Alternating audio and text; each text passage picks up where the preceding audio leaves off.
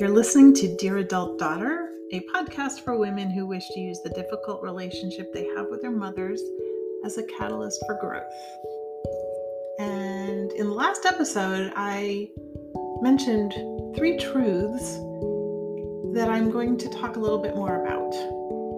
And it was in regards to the visit I had with my mom in August of 2021. Those three truths which I came away with are number one, you don't deserve to be spoken to that way ever, not even by your mother. Number two, you do not have to engage with or give your energy to people who speak to you like that, not even your mother. And number three, you don't have to internalize what your mother believes or says about you. And it's that last one that many of us find difficult because we've believed that our mothers, we've believed what our mothers have believed for a long time. The external critic became the internal critic, and it feels etched in stone, fixed. It's just who I am. And it reminds me of a conversation I once had with a client. And the client said, This is going to take me a long time to unravel and get to the root of it, root of it all asked, Why do you think it's going to take a long time? And they said, Because it's so old and deep. What if you have the answer right now? I said. How is it possible? They, they responded. And I said, Well, let's find out. What do you think is at the root of it all? And they said, My belief that I don't belong, that I'm not good enough. And I said, See, you know. And they said, Yeah, but I don't think I can change that belief or get rid of it.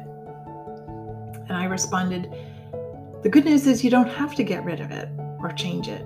You just have to take care of your precious self when you notice your brain offering you thoughts that don't feel good. Then notice what happens to that internalized critical voice over time.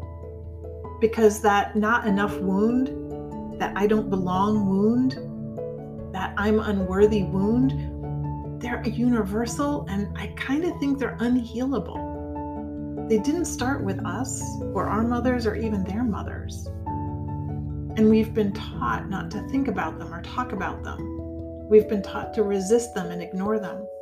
Because if actually if anyone actually knew, well then they'd know, quote, something's wrong with me, and we'd all and we all know what's that it's the ones who have something wrong with them that get pr- picked off by predators. And yet, what we find when we are willing to share and say, You too, me too, we find out how not alone we are. But we perpetuate those wounds when we think that there's something wrong with us for even having them. And we spend a whole lot of time and energy trying to rid ourselves of them and hide them. When we could just relieve, our, relieve ourselves of all that efforting and simply revel in our humanity we could truly receive our own love and regard with our wounds intact. You could choose to love yourself because of your wounds, not even though or in spite of them. Much, much love.